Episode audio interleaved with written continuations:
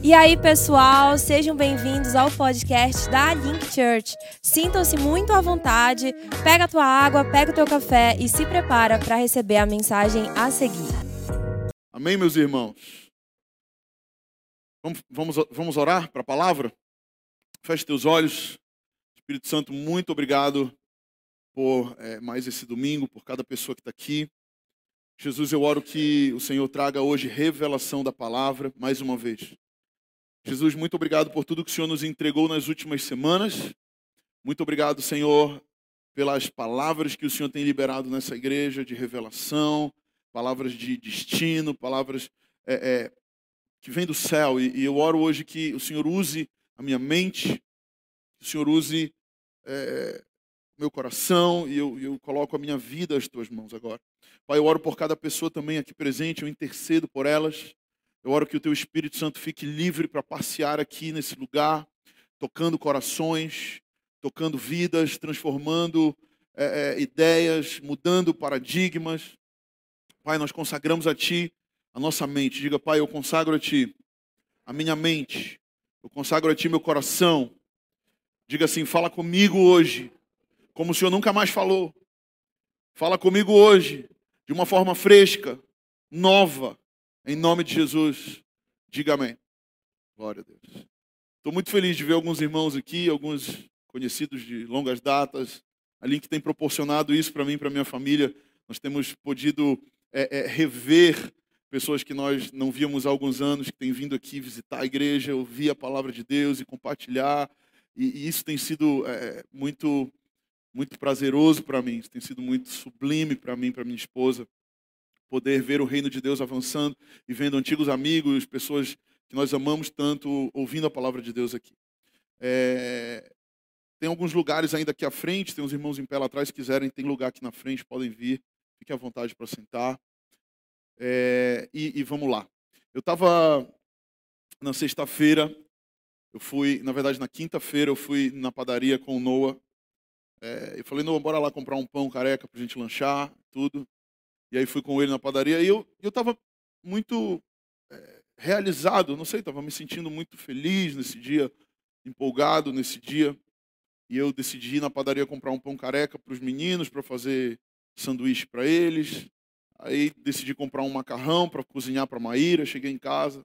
Falei, amor, trouxe um macarrão aqui, vou cozinhar hoje para você. Ela já me olhou e falou, o que, que tu quer? Aí eu falei, calma, depois a gente conversa, deixa eu cozinhar primeiro.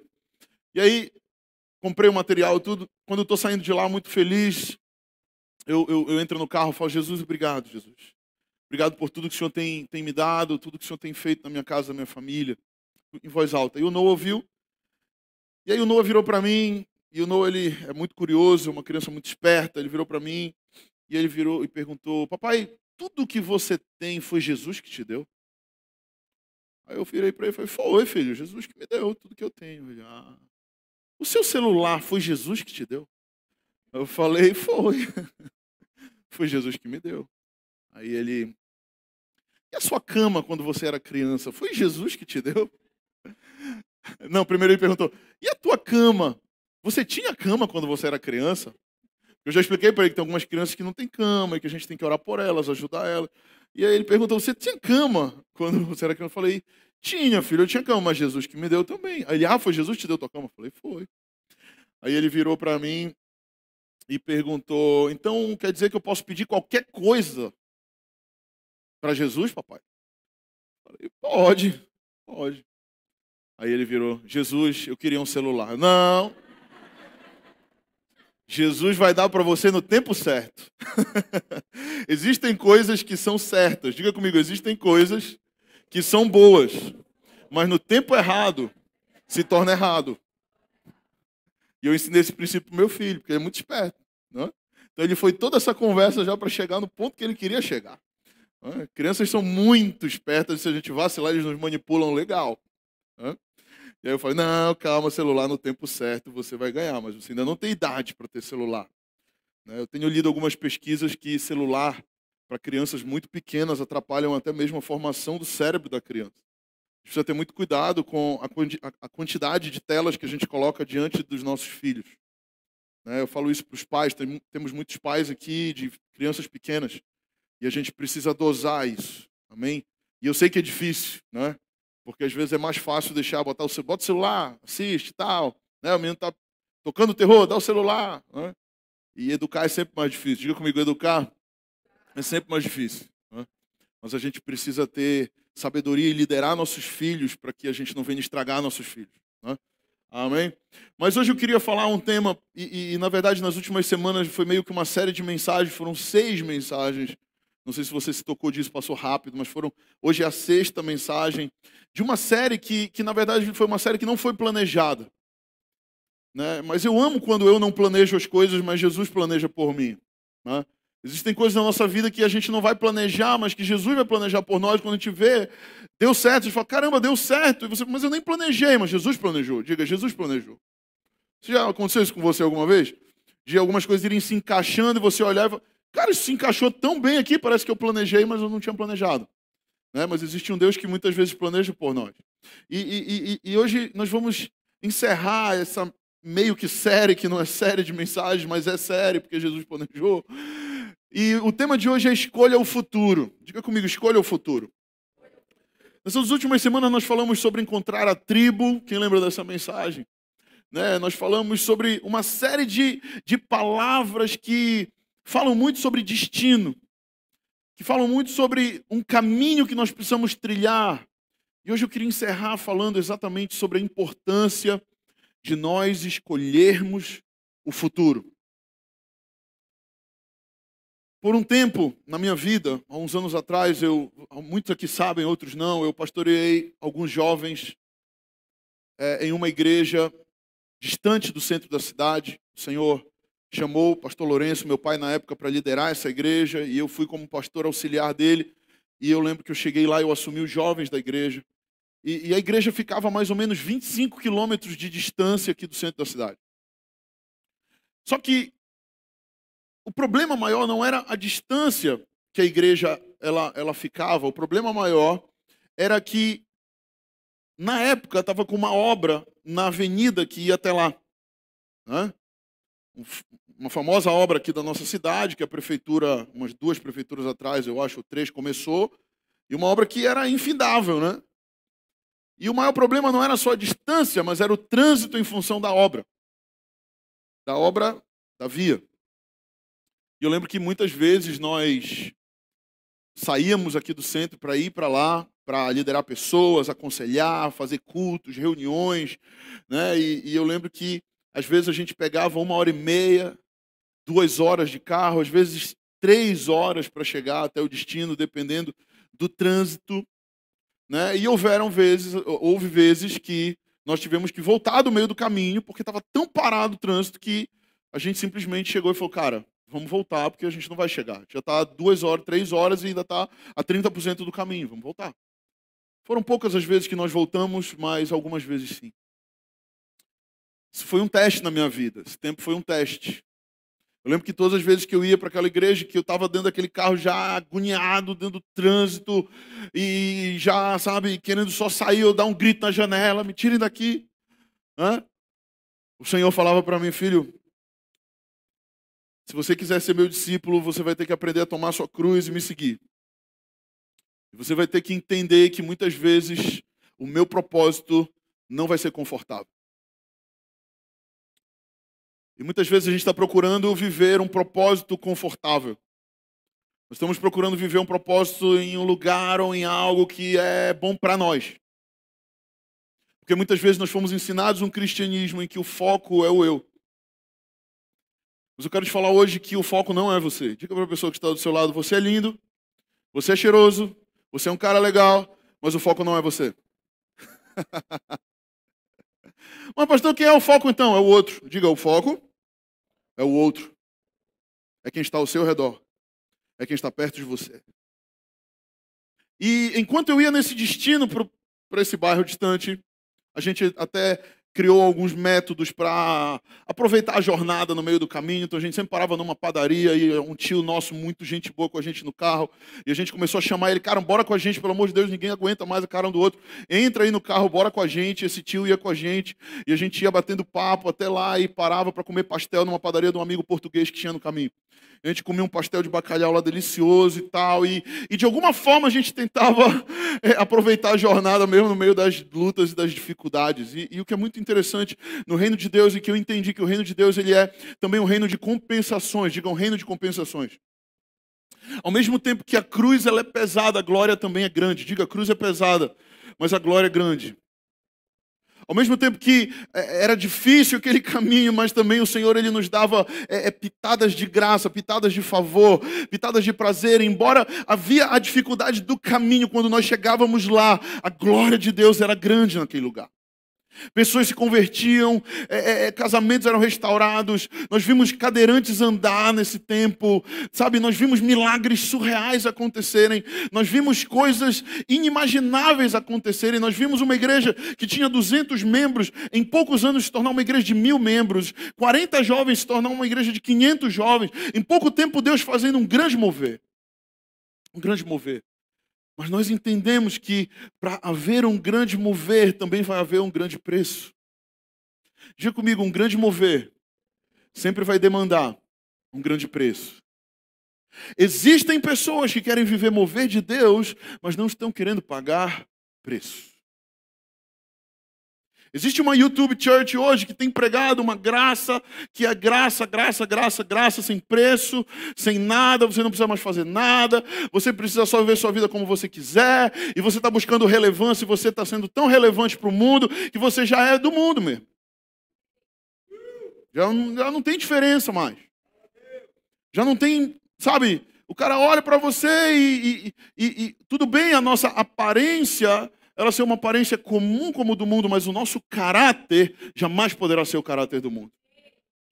O nosso procedimento jamais poderá ser o procedimento do mundo.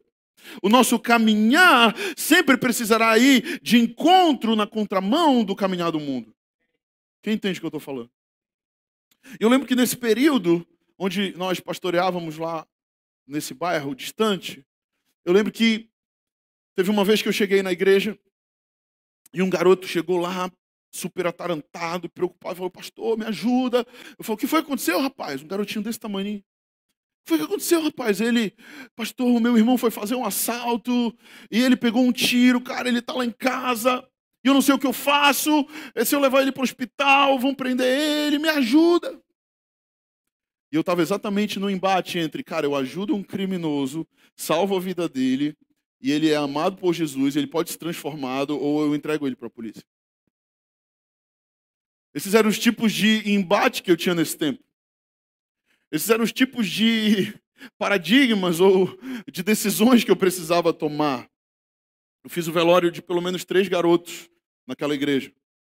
Nós fizemos recentemente o velório de uma senhora aqui da igreja que nós amamos muito, que se foi e partiu.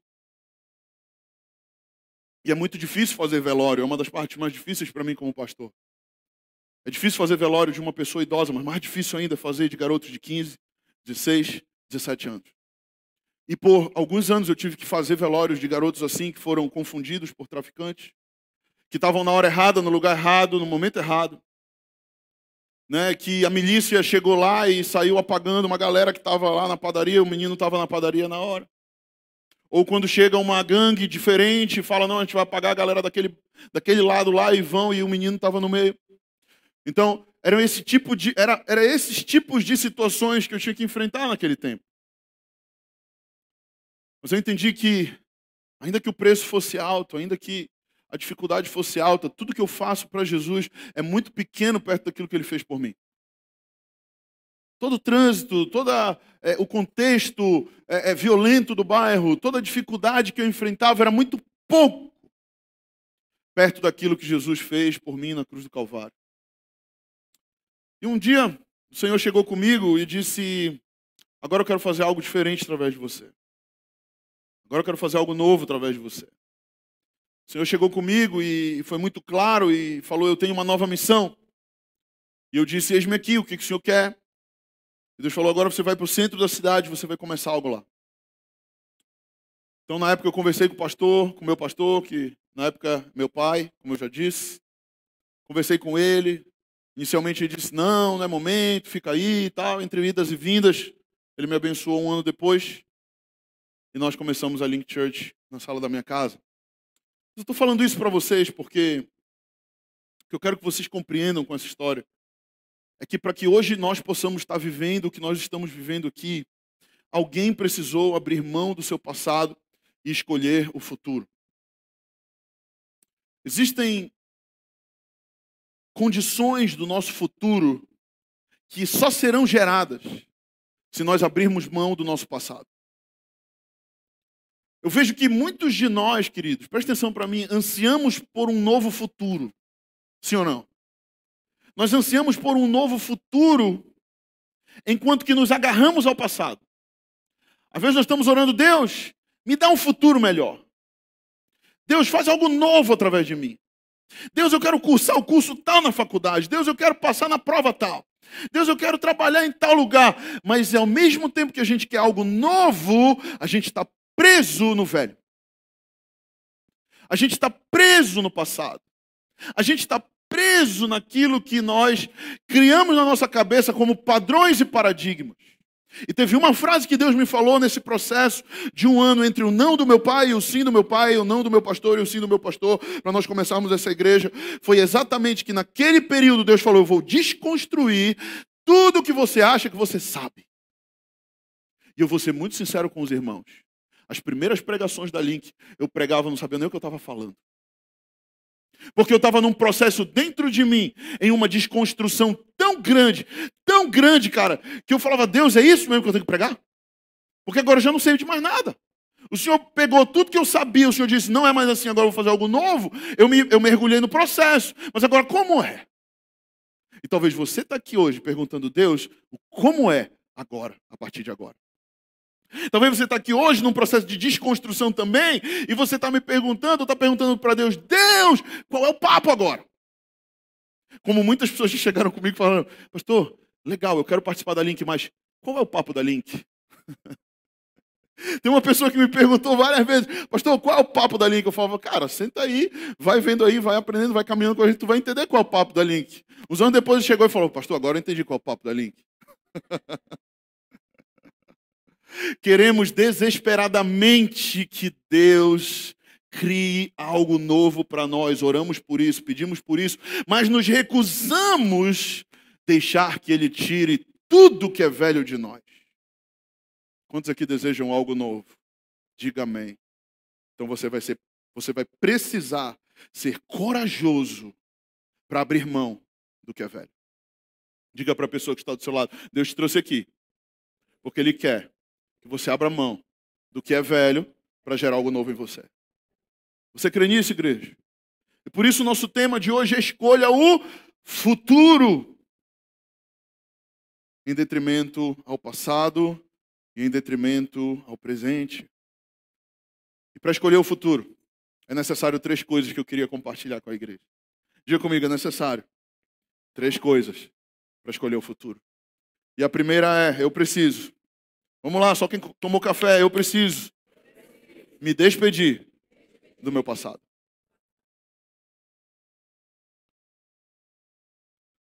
Se nós não tomarmos cuidado, o nosso futuro será somente uma extensão do nosso passado. E claro, claro que nós hoje somos fruto ou reflexo do que nós vivemos no nosso passado até aqui. Isso é claro. Mas eu acredito que existem momentos que nós vamos ter que romper com aquelas coisas do passado que não prestam ou que não prestaram. Ou que geraram em nós pensamentos, atitudes, sentimentos, ideias ruins e erradas. E muitas vezes nós estamos apegados a, essas, a esses pensamentos, a essas ideias, que nos travam de viver o futuro. Você está entendendo o que eu estou falando? Existem alguns momentos que nós teremos de escolher entre prolongar o passado ou criar o futuro. Tem pessoas que só estão prolongando o passado. Ela não, ela, não, ela não rompe com nada do passado, ela só segue. Ela só segue, ela só segue fazendo, ela só segue fazendo. Ela é fruto de tudo aquilo que ela viveu no passado. E ela vai fazendo, e ela vai vivendo, e ela vai dando as respostas que a vida vai aparecendo, ela vai dando. Mas eu creio que Deus hoje decidiu trazer a mim e a você aqui para que nós possamos dizer: eu decido hoje romper com aquelas coisas do meu passado que me travam. Eu decido romper com aquelas coisas do meu passado que geram medo em mim, que geram com que eu fique paralisado. E a partir daqui eu vou decidir criar um futuro. Amém, igreja? Nós precisamos decidir criar um futuro. Há um efeito dominó natural entre o que está atrás de nós e o que está diante de nós. Quando a vida ela está tranquila demais, nós apreciamos isso. Né? Nós temos a tendência de apreciar ou de gostar da zona de conforto. Quando a gente entra naquele lugar onde a vida começa a ficar tranquila, a gente fala: ah, que bom, ficou tudo bem agora, agora está tudo tranquilo. E muitas vezes nós nos acomodamos, e é justamente esse comodismo, esse lugar de berço esplêndido, esse lugar de tranquilidade que nos priva de criarmos o futuro. E nós fomos treinados pelos nossos pais, pelos nossos antepassados, a nós é, é, é, fazermos algo que vai nos levar para uma zona de conforto. Então a gente vai chegar lá e pronto, agora eu, eu, eu cheguei aqui, aqui eu vou ficar, e daqui eu não saio mais, daqui ninguém me tira. Sim ou não? Porque nós fomos ensinados pelos nossos pais a encontrar uma segurança e nos apegarmos naquela segurança e ficar naquela segurança. Mas eu quero te falar que no reino de Deus o Senhor nos chama para fora da zona de conforto, para fora do lugar de segurança e nos envia para um lugar de insegurança, onde a nossa única segurança é o Senhor. Amém, igreja? Quem está comigo? O Senhor, ele, ele vai fazer isso com a gente. E às vezes eu faço umas orações meio loucas, eu sempre digo, cuidado com aquilo que você ora, cuidado com aquilo que você pede. Às vezes eu falo, Deus, a minha vida já está ficando muito, está tudo muito certinho, Deus. E eu começo a ficar agoniado com isso, muitas vezes. Deus, Ele colocou uma santa inquietude no meu coração. E eu já disse para a galera aqui da igreja: olha, nós estamos fazendo a secretaria, nós estamos fazendo a minha sala lá, nós estamos concluindo, e eu olho para a igreja, eu já estou chegando no momento de falar, cara, eu acho que já não tem mais nada para fazer aqui, vamos para outro lugar. Porque aqui já está ficando bom demais. Sim ou não? Diga para a pessoa que está do teu lado, se está ficando bom demais, talvez seja a hora de caminhar para o futuro. Amém, igreja? Porque é isso que Deus quer de nós. Deus não quer com que a gente chegue num lugar e pare. Deus quer que nós estejamos sempre, vamos criar futuro, vamos criar futuro, vamos criar futuro. Amém? Abra sua Bíblia em 1 Reis 19, 19. 1 Reis 19, 19.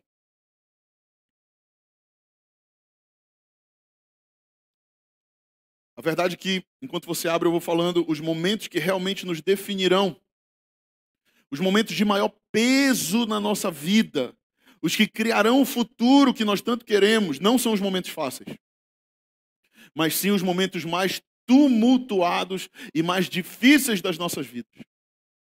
São os momentos mais difíceis, mais duros, de maior perda, derrota, tribulação, dor, que vão justamente nos projetar para o futuro. São aqueles momentos que nós vamos ter que decidir: ou eu prolongo o meu passado, ou eu crio o futuro. 1 Reis 19, 19, quem achou, diga achei. Quem não achou, diga Link School. Pronto, inscrições em breve. Vai fazer, vai estudar a palavra.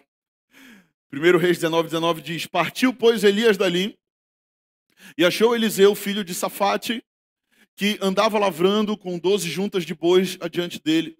Ele estava com a décima segunda, ou duodécima. Elias passou por ele e lançou o seu manto sobre ele. O que, que ele lançou? O manto. Então deixou estes os bois, correu atrás de Elias e disse: Deixa-me beijar o meu pai e a minha mãe, então te seguirei. Elias respondeu-lhe: Vai e volta. O que, que ele respondeu? Vai e volta, pois já sabemos o que eu fiz contigo. Voltou Eliseu de seguir a Elias, tomou, pois, a junta dos bois e o imolou, ou seja, matou, e com os aparelhos dos bois cozeu as carnes e as deu ao povo, e eles comeram. Então se dispôs e seguiu a Elias e o servia. O que, que ele fazia no final? servir Elias. Fecha tua Bíblia, olha aqui para mim, acompanha aqui esse meu raciocínio. Não sei se você entendeu aqui o big picture, a ideia principal. Eliseu lá trabalhando, 12 bois, uma parelha, né, um aparelho de lavrar terra, os bois puxando, ele liderando lá, um agricultor, um cara microempresário trabalhando, legal. Chega um outro maluco chamado Elias, um cara muito doido, cheio da unção, um cara que fez milagres incríveis e joga sobre ele um manto. Do nada, já pensou, tu tá lá trabalhando e tal. Aí chega um doido e joga uma capa em ti, eu acho que tu ia te esquivar. Eu falei, é doido, sai fora. Né? Ele joga um manto. e aí ele fica na hora sem saber o que fazer. E aí Eliseu diz: Olha, eu vou lá. Elias diz: Eu sei o que eu fiz. Você sabe o que eu fiz com você? Ele entendeu. Eles não precisaram comunicar muito sobre isso. Eles entendiam o significado de jogar o manto. Eles se olham. Eliseu fala: Eu vou lá beijar meu pai e minha mãe, ou seja, eu vou me despedir e volto. E ele diz: Vai e volta. Eliseu vai. Eliseu se despede dos seus pais. A Bíblia diz que Eliseu mata os bois. O que, é que ele fez? Matou os bois queimou a parelha de boi, ou seja, a partir de agora, aquilo é, é passado para mim. A partir de agora, eu vou queimar isso aqui. A partir de agora, isso aqui não vai mais fazer parte do meu presente nem do meu futuro. Eu vou queimar isso e agora eu vou em direção ao novo que Deus tem para minha vida. E ele se despede, ele honra a sua família. Diga comigo, ele honra a sua família. Ele faz uma festa, pelo que me parece, porque ele, ele mata 12 bois, eu acho que dá muito churrasco, sim ou não? Meu irmão que gosta de churrasco aí. Eu já consigo sentir o cheiro da gordura aqui. Inclusive, se quiser me chamar para comer um churrasco, estou dentro. Mas é, é, ele mata os bois, ele faz um churrasco, ele chama a comunidade, ele fala: galera, eu recebi agora um chamamento de Deus, jogaram um negócio de uma capa sobre mim, obrigado por tudo, pai, mãe, beijinho aqui, beijinho aqui. Fui. Partiu o propósito de Deus. Diga comigo: partiu o propósito de Deus. Mas tem gente querendo fazer as duas coisas. O cara ele quer servir o propósito de Deus, mas ele não quer abrir mão do passado. Ele quer fazer a vontade de Deus, mas ele está preso na parelha dos bois. Eu sei que queimar boi, matar boi, queimar parelha, não vai ser para todo mundo. Mas se Deus falar para você queimar e matar, faça. Bois, obviamente. Você está entendendo a analogia, né? Por favor. Se Deus falar para você renunciar, renuncie. Se Deus está falando para você ir, vá. Se Deus está falando para você que você precisa deixar para trás o que passou, deixe. Porque tem pessoas que se lançam para o novo, mas estão apegados ao passado. Ai, era tão bom aquele tempo que a gente liderava lá naquela igreja. Ai, era tão bom naquele tempo que eu era da empresa tal e eu ganhava X mil por mês, era tão bom. Ah, era tão bom aquele namorado, era meio, meio, meio chato, mas às vezes eu, eu gostava dele. Né? Às vezes a gente está nessa vibe de estar é, é, tá vivendo algo no presente ou caminhando para o futuro apegado ao passado. O que eu quero que você compreenda hoje é que Eliseu entendeu o significado do manto ser jogado sobre ele. Ele estava sendo ungido para um novo tempo, diga, unção para um novo tempo. Eu creio que Deus ele vai ungir algumas pessoas aqui para um novo tempo hoje. Eu creio que Deus vai ungir aqui algumas pessoas para uma nova etapa na sua vida hoje. Amém? Porque quando Deus ele lança o manto, ele nos unge, ele nos capacita para aquilo que a gente vai viver no futuro. Né? E, e esse é um chamamento de Deus para ele, que ele fosse ser um profeta a partir dali. O verso 20b, ele diz: Deixa-me beijar o meu pai e a minha mãe, e então te seguirei. Elias respondeu: Vai e volta pois já sabes o que eu fiz contigo. Ou seja, existe um processo de despedida. Diga comigo, existe um processo de despedida. Ele vai, e tem pessoas que não gostam de despedida, elas pulam esse processo, mas esse processo é importante. Eu lembro quando eu morei na casa do meu avô, antes de ir para Brasília, meus pais tinham ido, e eu fiquei um ano lá no meu avô, e eu lembro do dia que eu fui embora, eu fui me despedir dele, não, não, Vai, vai, vai, vai, vai logo, não quero, não quero, não gosto de despedida. e o meu avô é um cara super amoroso, mas na hora da despedida, velho. Falei, não, vou me dar um abraço aqui, eu quero te agradecer esse um ano aí que eu comi na tua mesa, cara. quero te honrar. Aí disse algumas palavras, nós choramos. Ele fingiu que não queria chorar com os olhos bugalhados. Ele é old school, né? Galera, o discurso não chora não, mano. Os homens, ah, não vou chorar não. Né? Não aceita. Aí eu, tá bom, vou dar um abraço aqui.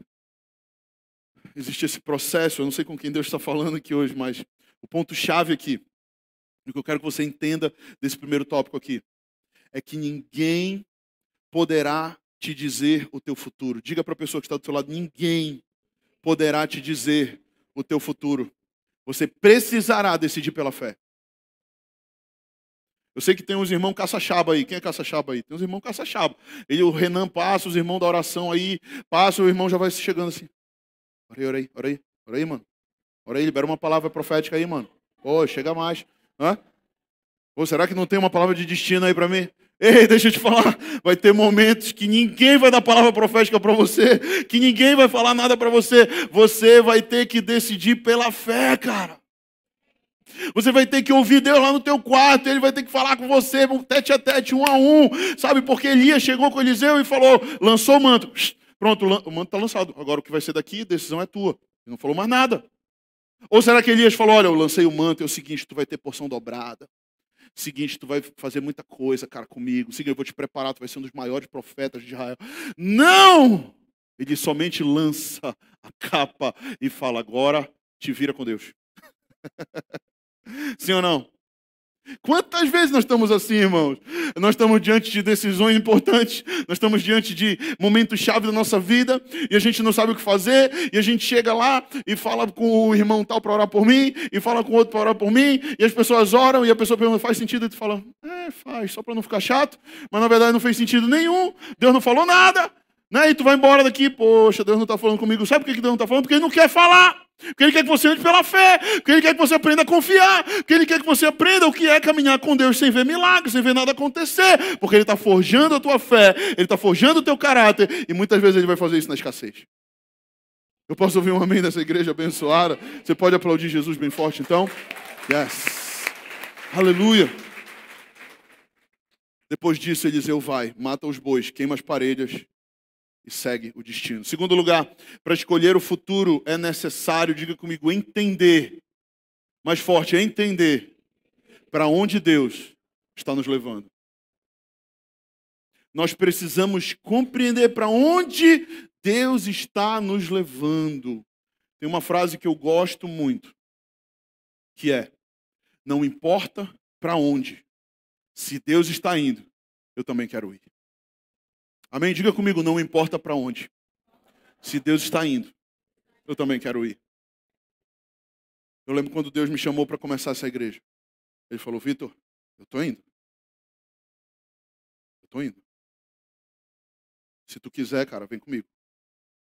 Eu falei, Deus, eu, eu só quero estar onde o Senhor estiver. Se o Senhor for para a lua, eu vou pregar lá na lua, sabe? Só para as rochas lá que tem mas eu quero estar onde o Senhor está. Às vezes, como parte desse processo, nós vamos ter que aprender a abrir mão de algumas pessoas. Quando Jesus chama Pedro para o seu futuro, Pedro vai. E é interessante que o seu irmão, André vai com ele também. Quando Jesus diz, olha, eu vou fazer você pescador de homens, André está com ele. O irmão dele está com ele. Né? E eles vão juntos no, no processo. Né? Quando Deus chama é, João, o irmão dele, Tiago, também está do seu lado, também está perto. E existem momentos que Deus vai te chamar e ele vai falar: olha, você vai e o fulano vai com você. Legal. E isso é muito bom. Deus vai colocar pessoas para te acompanhar, para te auxiliar no processo. Para te auxiliar no propósito que Deus tem na tua vida. Porém, existem momentos também que Deus vai falar: dessa vez você vai ter que ir sozinho. Eu não sei qual é o momento que você está vivendo, querido. Eu sei o que eu vivi. Talvez você está vivendo um momento que Deus está dizendo: olha, vai e o fulano vai te auxiliar. O Beltrano vai auxiliar você, mas tem momentos que ele vai falar: vai, mas você vai sozinho. Você vai ter que aprender a caminhar sozinho. Muitas vezes, no, no propósito de Deus, nós vamos precisar deixar algumas pessoas como parte do nosso passado para criar um futuro não somente para nós, mas para elas. Porque se elas não fazem parte do teu propósito, é melhor que elas não estejam contigo, senão você vai atrapalhar o futuro dela. Eu sei que isso é meio louco, mas é verdade. Você precisa entender hoje que às vezes é preciso, é necessário, vai ser necessário dizer adeus para alguns. Quando Jesus me chamou, eu tinha 19 anos para 20. E eu tinha alguns amigos, eu tinha três melhores amigos, a gente andava para cima e para baixo junto, todo final de semana, estava junto, eles estavam lá em casa, dormia lá em casa, eu dormia na casa deles e tal. E eu tive um encontro com Jesus sobrenatural. Pá! Mano, fiquei louco, fiquei enlouquecido. Cheguei em casa, peguei meus CDs do System of a Down, do, do Linkin Park na época, do Eminem, e taquei no lixo. Quando eu vi, a minha irmã foi lá e pegou tudo de volta do lixo para ela. é sério que eu tô te falando. eu fiquei radical. Eu cheguei com a Maíra e falei, Maíra, o nosso namoro agora vai mudar daqui para frente. Acabou o negócio de, de abraço, abraço, beijo, beijo, pega, pega. Acabou, agora eu quero santidade ao Senhor. Fiquei doido, apaixonado por Jesus. Mas teve uma coisa que eu fiz, eu chamei esses meus três amigos, eu chamei eles para tomar um café. E nós fomos a uma cafeteria da cidade, nós sentamos. E eu comecei a expor para eles toda a experiência sobrenatural que eu tinha tido com Jesus. Tudo, detalhe por detalhe. E eu falei, cara, o que Deus fez na minha vida naquele momento, cara. Eu nunca vou conseguir botar em palavras para vocês, mas eu quero uma coisa de vocês. Eu quero que vocês respeitem a minha fé a partir de agora. E eu quero que vocês respeitem as minhas decisões. Se vocês quiserem continuar sendo meus amigos, eu quero que vocês mudem a forma como a nossa amizade funciona. Porque naquele dia eu entendi que eu tomava uma decisão radical por Jesus, ou eu ia continuar vivendo aquela vida de passado, estagnada, no meu presente, ali de ciclos após ciclos após ciclos. Ou eu iria romper um ciclo ali, ia doer pra caramba, eu ia perder meus três melhores amigos, mas eu ia ter um melhor amigo agora que era Jesus. E existem momentos na nossa vida, cara, que ou a gente vai dizer, vai ou racha, ou não vai, velho. Ou não vai. Às vezes a gente quer, né, jogar nos dois times e tal. Não, aqui ali dá. Não dá, cara. Deixa eu te falar, não dá. Deus me trouxe aqui para te falar. Ele não vai botar anjo, não. Ele botou o pastor Vitor na sua vida. Para te falar, não dá. Não dá. E aí eu lembro que eu conversei com eles. Falei, não, cara, pô, que experiência incrível eles me falaram. Cara, que louco isso, muito bacana. A gente respeita. Eu falei, então, olha, a gente sai para almoçar, a gente toma café, mas eu não vou mais para balada com vocês, eu não vou mais pro posto de gasolina aqui na doca que a gente ia todo final de semana, eu não vou mais. Ligar o carro lá, abrir, botar o somzão, não vou mais fazer isso. E quantas vezes de madrugada? Na hora eles falam, não, beleza, tranquilo, a gente não vai mais, a gente vai só sair para almoçar, tomar café junto. Quantas vezes de madrugada eles me ligavam bêbados? Vem para cá, só falta tu. Tem uma mina aqui.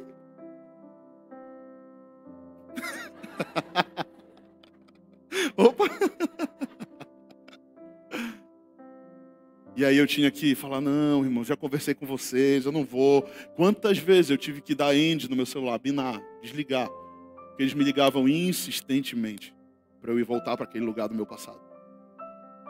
E isso doía o meu coração. Doía dizer não para os meus melhores amigos. Eu queria estar lá. Eu queria ir. Mas eu sabia que aquele não era mais o meu lugar. Eu sabia que aquele não era, e eu ia ficar preso ali naquele passado, e aquilo ia me privar de viver o futuro que Deus tinha para mim. E naquele momento eu tive que decidir: ou eu fico, ou eu vou. Eu tive que ver um dos meus melhores amigos casar e não me convidar. Eu chorei nesse dia. Anos se passaram, e um dos meus melhores amigos casou, e ele não me convidou. Um cara que cresceu comigo, dormia na minha casa, chamou todos os nossos amigos da época. E ele não me convidou. Eu chorei, mas eu entendi. Eu entendi. Eu não culpo ele, eu continuo amando ele. Eu tomei uma decisão lá atrás. Eu tomei uma decisão radical por Jesus, cara. E eu falei: não importa o que eu tenha que viver, eu vou viver o futuro que Deus tem proposto para mim. Eu quero que você entenda. Se Deus está indo, vá com Ele também. Se Deus está indo, vá com Ele. Não importa para onde Ele está indo. Não importa se vai parecer ser solitário. Não importa se ninguém está afim de ir, mas se Deus chamou você, meu irmão, deixa eu te falar. Vai porque vale a pena. Vai porque vale a pena. Diga para a pessoa que está do seu lado: vai porque vai valer a pena.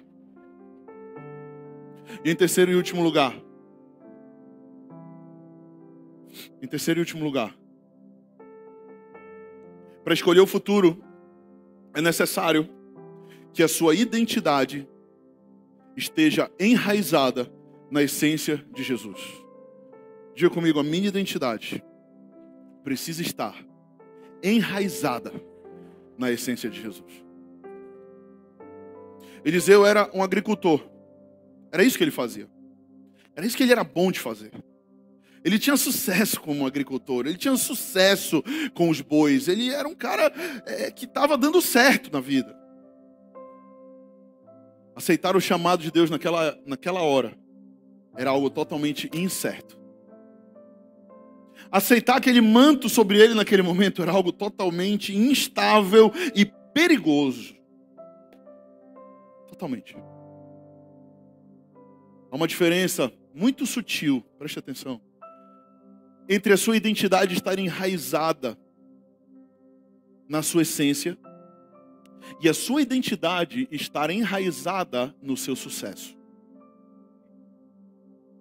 Às vezes a nossa identidade está tão enraizada no nosso sucesso que nós achamos que nós somos o que fazemos. Se eu perguntasse para algumas pessoas aqui, quem é você? Quem é o Vitor? Alguns responderiam, eu sou um médico. Não estou perguntando o que você faz. Eu não estou perguntando no que você é bom. Eu estou perguntando quem você é. Às vezes nós atrelamos a nossa identidade ao que nós fazemos. E o mais perigoso é quando nós temos sucesso. Porque quando nós temos sucesso, nós nos apegamos mais ainda nessas coisas. Nós precisamos entender que o que nós fazemos vem de quem nós somos. Mas quem você é precisa viver separado daquilo que você faz. Sabe por quê? Porque quando o fracasso chegar, porque ele vem uma hora. Ninguém anda no topo para sempre. Ninguém anda no sucesso para sempre. As lutas vêm, as dificuldades vêm. Sabe o que acontece com quem tem a sua identidade no seu sucesso ou no seu ofício? Quando vem a dificuldade, a pessoa se perde totalmente. Presta atenção para mim. Eu sei que essa coisa rica é difícil de não prestar atenção nela. Mas olha aqui para mim. Lucas não, Lucas. Tu é lindo também, Cunha. Te amo, cara. Nosso sucesso, cara, ele pode ser uma prisão, assim como o fracasso. Diga para a pessoa que está do seu lado: não se apegue nem ao sucesso, nem ao fracasso. Saiba quem você é. Abre tua Bíblia agora comigo, em Mateus capítulo 3, rapidinho. Quero encerrar essa mensagem. Estou já indo para o final. Mateus capítulo 3, versículo 16.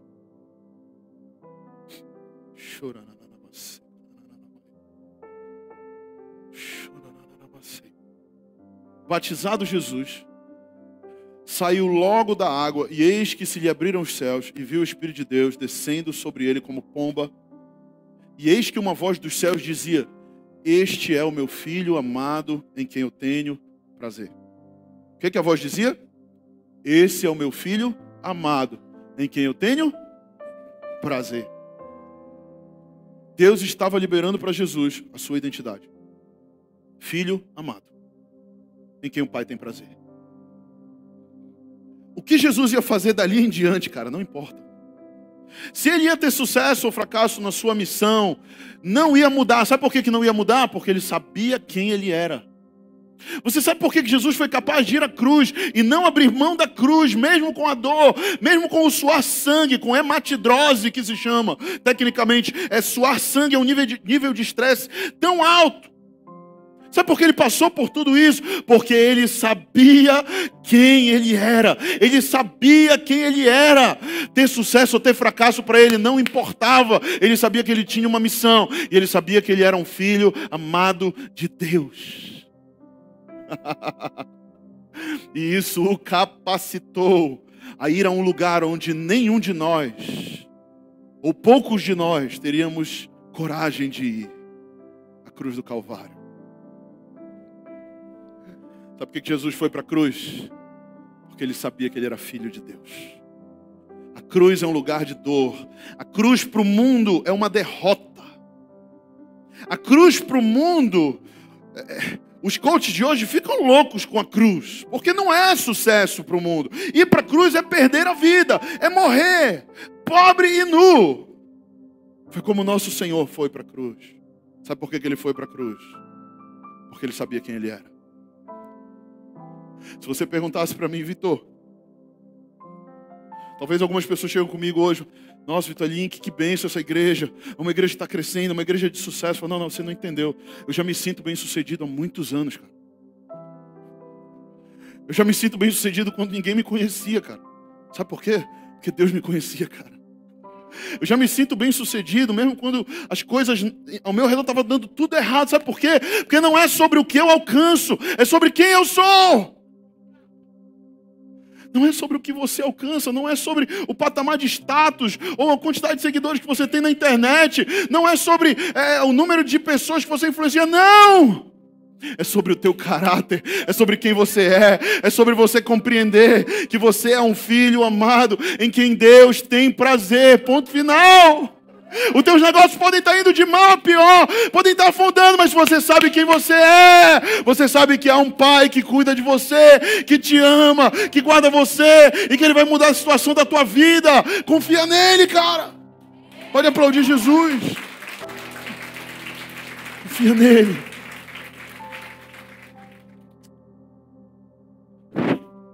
Não se perca no teu sucesso ou no teu fracasso. Eles não podem determinar quem você é. Ou eles não devem determinar quem você é. Você é muito melhor que isso. Amém? Fique de pé. Pode aplaudir Jesus bem forte. Aleluia.